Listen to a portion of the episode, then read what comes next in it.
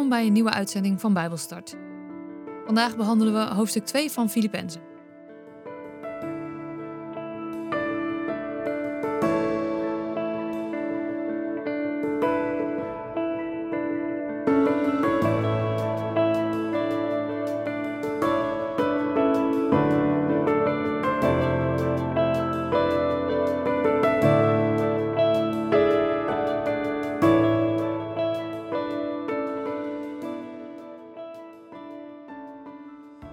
Ik lees met jullie uit de basisbijbel Filippenzen hoofdstuk 2. Als jullie je inderdaad laten bemoedigen door Christus en als jullie liefde voor elkaar hebben en als jullie je door de geest laten leiden en als jullie met elkaar meeleven, maak mij dan helemaal blij door samen één te zijn. Houd van elkaar. Heb allemaal hetzelfde verlangen en hetzelfde doel. Doe niets om er zelf beter van te worden of om erover te kunnen opscheppen. Maar wees bescheiden en vind andere mensen belangrijker dan jezelf. Let niet alleen op wat goed is voor jezelf, let ook op wat goed is voor een ander. Wees net zo bescheiden als Jezus Christus was. Hij was God, maar hij vond dat niet zo belangrijk dat hij het niet los kon laten. Nee, hij heeft zelfs al zijn goddelijkheid opgegeven. Hij kwam naar de aarde om een dienaar te worden. Hij werd helemaal mens. En als mens heeft hij zichzelf vernederd door God gehoorzaam te zijn tot de dood. Ja, zelfs tot de dood aan een kruis. Daarom heeft God hem ook de hoogste eer en de allergrootste macht gegeven. Hij heeft hem belangrijker en machtiger gemaakt dan wie dan ook. Want God wil dat iedereen in de hemel, op de aarde en onder de aarde de knieën zal buigen voor Jezus. Hij wil dat iedereen hardop zal toegeven dat Jezus de Heer is, want dat eert God de Vader. Lieve broeders en zusters, toen ik bij jullie was, gehoorzaamden jullie mij in alles wat ik zei. Nu ik niet bij jullie ben, wil ik dat jullie nog veel meer doen. Blijf ook nu met diep ontzag voor God je best doen om zo te leven als past bij mensen die bij God horen. God zal ervoor zorgen dat jullie willen doen wat Zijn plan voor jullie is. En dat niet alleen, Hij zal er ook voor zorgen dat jullie dat ook kunnen. Doe alles zonder mopperen of klagen. Zorg ervoor dat niemand iets slechts van jullie kan zeggen. Wees echte kinderen van God op wie niets valt aan te merken. Want dan zullen jullie als stralende sterren zijn, die opvallen tussen de slechte en ongehoorzame mensen van deze tijd. Blijf gehoorzaam aan het woord dat leven geeft. Dan heb ik tenminste niet voor niets zo mijn best voor jullie gedaan. Dan zal ik op de dag dat Christus terugkomt trots op jullie kunnen zijn. Jullie zullen je geloof als een offer aan God kunnen aanbieden. Daar ben ik heel erg blij over. Zelfs als jullie geloof mij mijn leven kost. Ik zal blij zijn samen met jullie. En ik wil dat jullie daar ook samen met mij blij over zullen zijn. Ik wil Timotheus zo gauw mogelijk naar jullie toesturen. Ik vertrouw erop dat de Heer Jezus er snel voor zal zorgen dat dat kan. Want ik wil graag van Hem horen hoe het met jullie gaat. Dan zal ik weer vol goede moed zijn. Want hij wil net zo graag als ik jullie met alles helpen. Daarin is hij de enige. Want de meeste mensen denken alleen maar aan hun eigen zaken. Ze denken niet aan die van Jezus Christus. Maar Timotheus heeft samen met mij hard gewerkt om het goede nieuws bekend te maken. Dat weten jullie. Hij is mij daarin zo trouw als een zoon die zijn vader helpt. Zodra ik weet hoe het met mijn rechtszaak gaat, wil ik hem naar jullie toesturen. Maar ik hoop dat ik ook zelf gauw naar jullie toe kan komen. Ik vertrouw erop dat de Heer daarvoor zal zorgen. Het leek mij goed om mijn broeder, medewerker en medestrijder Epaphroditus naar jullie terug te sturen. Jullie hadden hem hierheen gestuurd om mij te komen helpen en voor mij te zorgen. Maar nu wilde hij erg graag weer naar jullie teruggaan. Ook omdat hij bezorgd over jullie was, want hij wist dat jullie hadden gehoord dat hij heel erg ziek is geweest. Hij is inderdaad op de rand van de dood geweest.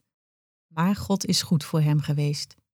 Ook voor mij, want nu hoef ik niet opnieuw verdrietig te zijn. Want ik heb al veel verdriet gehad. Ik heb hem dus naar jullie teruggestuurd. Dan kunnen jullie blij zijn als jullie hem terugzien. Dan hoef ik niet meer bezorgd over jullie te zijn. Ontvang hem in de Heer met blijdschap. Heb respect voor mannen zoals hij, want het was door zijn werk voor Christus dat hij zo dicht bij de dood is geweest. Hij heeft zijn leven gewaagd om voor mij te kunnen doen wat jullie niet voor mij konden doen omdat jullie te ver weg waren.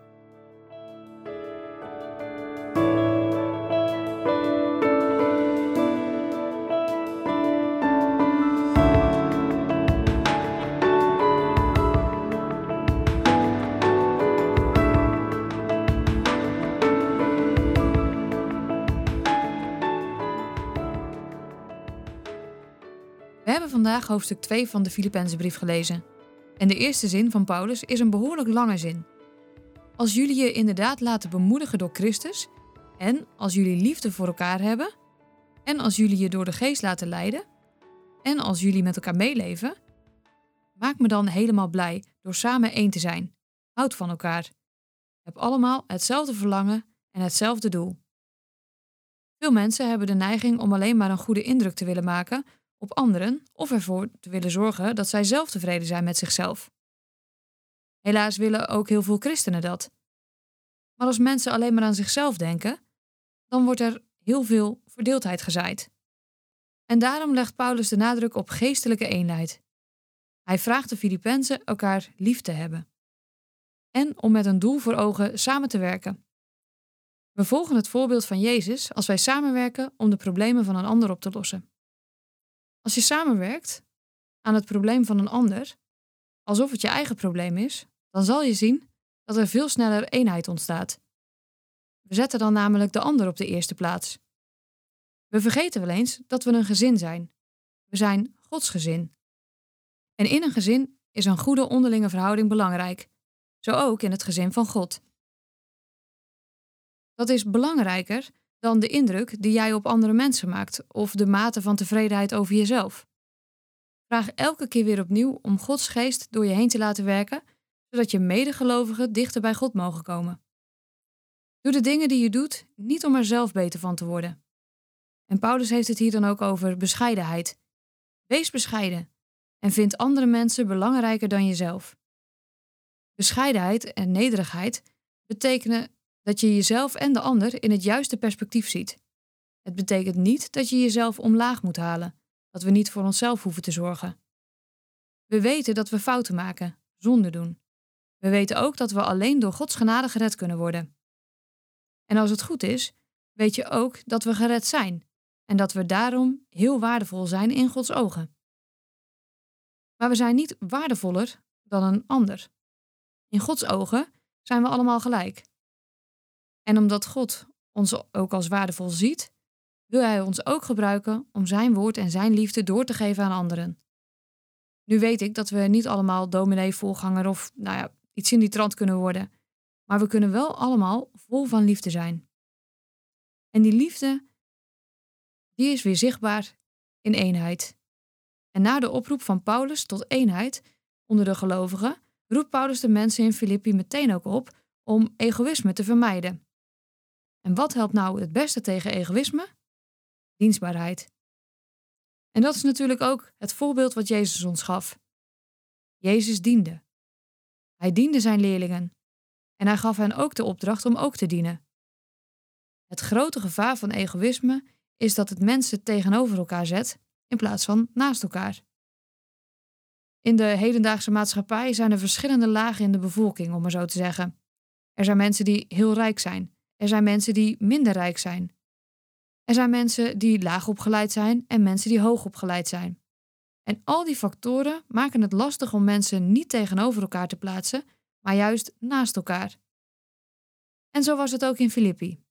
Het was een grote handelsstad. En dat beïnvloedt ook de samenstelling van de gemeente. Er waren mensen van allerlei achtergronden en met allerlei beroepen. Handelingen 16 geeft een indruk van zo'n gevarieerde samenstelling van deze gemeente. We lezen bijvoorbeeld van Lydia, een bekeerde Joodse vrouw die behoorlijk rijk was. Maar we lezen ook van een Griekse slavin. En de cipier, waar het in Handelingen 16, vers 25 tot en met 36 over gaat, was waarschijnlijk een Romein. Het was niet makkelijk om met zoveel verschillende achtergronden eenheid te bewaren. En op zich lezen we in deze Filipijnse brief niet heel veel van verdeeldheid, maar het was wel iets waarvoor gewaakt moest worden. En er moest altijd naar eenheid gezocht worden. Naast egoïsme moeten we ook oppassen voor vooroordelen en jaloezie.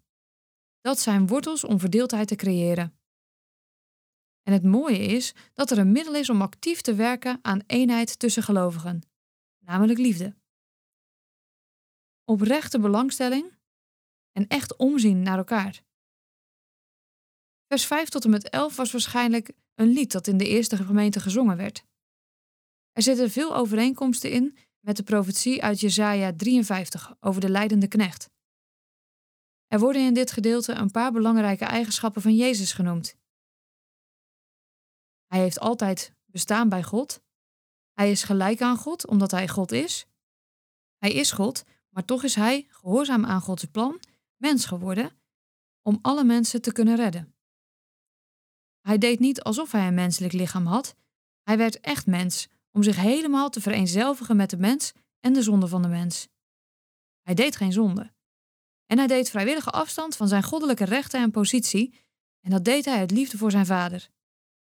Hij stierf aan het kruis voor onze zonde om ons te redden van de eeuwige dood. God verheerlijkte hem vanwege zijn gehoorzaamheid. God heeft hem zijn oorspronkelijke plek aan de rechterrand van de Vader weer teruggegeven. En daar leeft hij voor eeuwig, en hij zal regeren als Heer en Rechter. Maar Jezus was nederig en bereid om zijn rechten op te geven, om God te gehoorzamen en mensen te dienen. En wij moeten dus niet dienen uit angst, maar wij mogen Hem dienen uit liefde voor God en andere mensen. Net als Jezus deed. Paulus roept de mensen in Filippi en ook ons op om gehoorzaam te zijn aan Christus. Vooral nu Paulus niet langer bij de Filippenzen kan zijn en ze dus niet het goede voorbeeld kan geven. Ook wij moeten opletten hoe we leven, juist als we er alleen voor staan. Als er niemand is om ons leiding te geven, dan moeten we juist nog meer onze gedachten op God richten. We mogen ontdekken wat Gods plan voor ons is en we kunnen er dan ook van uitgaan dat Hij er ook voor zal zorgen dat we het kunnen doen. En wat een bemoediging, hè? God zal een verlangen in ons wakker maken waarmee we God kunnen dienen. En dat niet alleen, hij geeft ons ook de kracht om het te doen. Wij mensen zijn zo vaak geneigd om het zelf te willen doen. Ik herken dat in bijvoorbeeld mijn eigen praktijk. Er zijn zoveel dingen die geregeld moeten worden om mijn werk voor God goed te kunnen uitvoeren. En ik probeer zo snel in mijn eentje mijn roeping naar te volgen. En dan blijkt elke keer maar weer dat ik alleen maar hoef te geven wat ik heb. En daarbij moet ik dan ook gelijk denken aan het verhaal van de jongen met de vijf broden en de twee vissen, die hij aan Jezus gaf. Wat hij had was niet genoeg om al die mensen van eten te voorzien. God had in deze jongen een verlangen gelegd om bij te dragen aan de maaltijd. En als hij het zelf had willen regelen, dan had hij veel meer brood en veel meer vissen nodig gehad. Maar deze jongen wist naar wie hij toe moest gaan met het kleine beetje wat hij had. En hij ging dus naar Jezus. En Jezus zorgde ervoor dat het ruim voldoende was.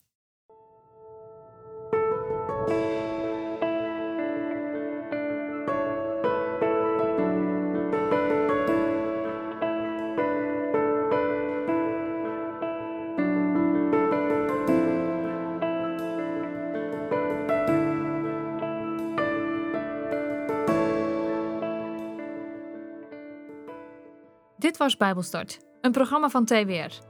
Het is gebaseerd op het Amerikaanse programma Through the Bible, ook wel TTB genoemd. En deze uitzending is een samenvatting van twee afleveringen.